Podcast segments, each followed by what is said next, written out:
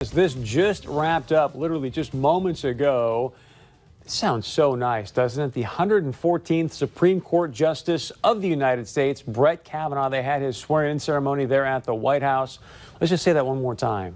Supreme Court Justice Brett Kavanaugh. Sounds nice, doesn't it? As you saw there a moment ago, former Justice Kennedy, uh, new Justice Kavanaugh, all these sitting justices were there. President Trump, Mr. Justice Kavanaugh, former Justice Kennedy walked into a roaring standing ovation. A bunch of senators there, dignitaries, obviously, and whatnot. Uh, President Trump thanked Justice Kavanaugh's family for being there, his parents, his wife, his daughters. I think one of the most stunning parts of the speech, and again, President Trump, you may or may not like the guy, but in my opinion, I would encourage you to watch his speech. He hit the right tone again. He starts his speech with this.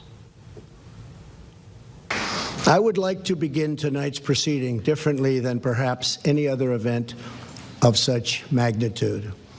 On behalf of our nation, I want to apologize to Brett and the entire Kavanaugh family for the terrible pain and suffering you have been forced to endure. Those who step forward to serve our country deserve a fair and dignified evaluation not a campaign of political and personal destruction based on lies and deception. What happened to the Kavanaugh family violates every notion of fairness, decency, and due process. Our country, a man or a woman, must always be presumed innocent unless and until proven guilty presumption of innocence, campaign of lies and deception. Apparently, our Senator Heidi Heitkamp did not get that note. We'll talk more about that in a moment. But very important to note here, Justice Kavanaugh, he made this declaration even before all these sexual assault allegations uh, came out. Every single one, first time in the history of the Supreme Court, every single one of his clerks going to be a female going to be a female. So that is something to celebrate there in of itself, but a huge celebration at the White House taking place as they have this swearing in ceremony again for the 114th Supreme Court Justice of the United States. That's what's happening at the White House. This is probably what's happening at the Supreme Court steps.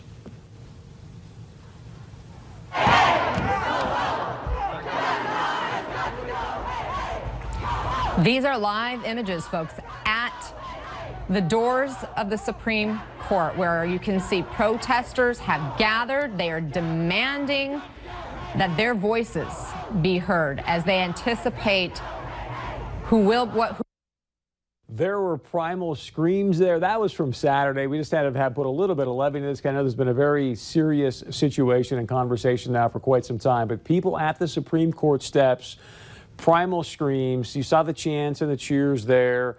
Uh, the important thing to note is people are not supposed to be protesting on the Supreme Court steps, and yet that was taking place. Cory Gardner's wife, this was brand new news that came out as well, got a video of a beheading sent to her because her husband voted to confirm Judge Kavanaugh.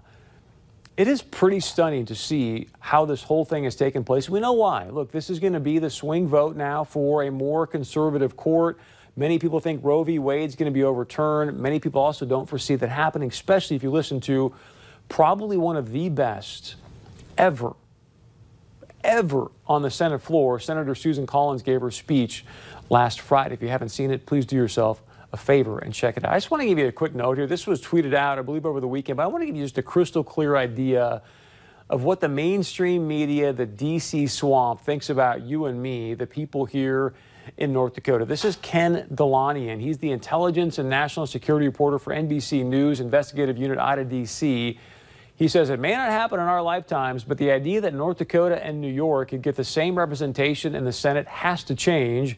Senators representing less than half the U.S. are about to confirm a nominee opposed by most Americans. So, yeah, that whole Constitution, that amendment thing, let's just kind of throw that out just because you think it's not fair. We'll see where that thing leads, but I want to put that out there. I'm sure you've seen her as well. Ocasio Cortez, she says, hey, we should get rid of the Electoral College. That's how they want to chip away at our Constitution. Okay.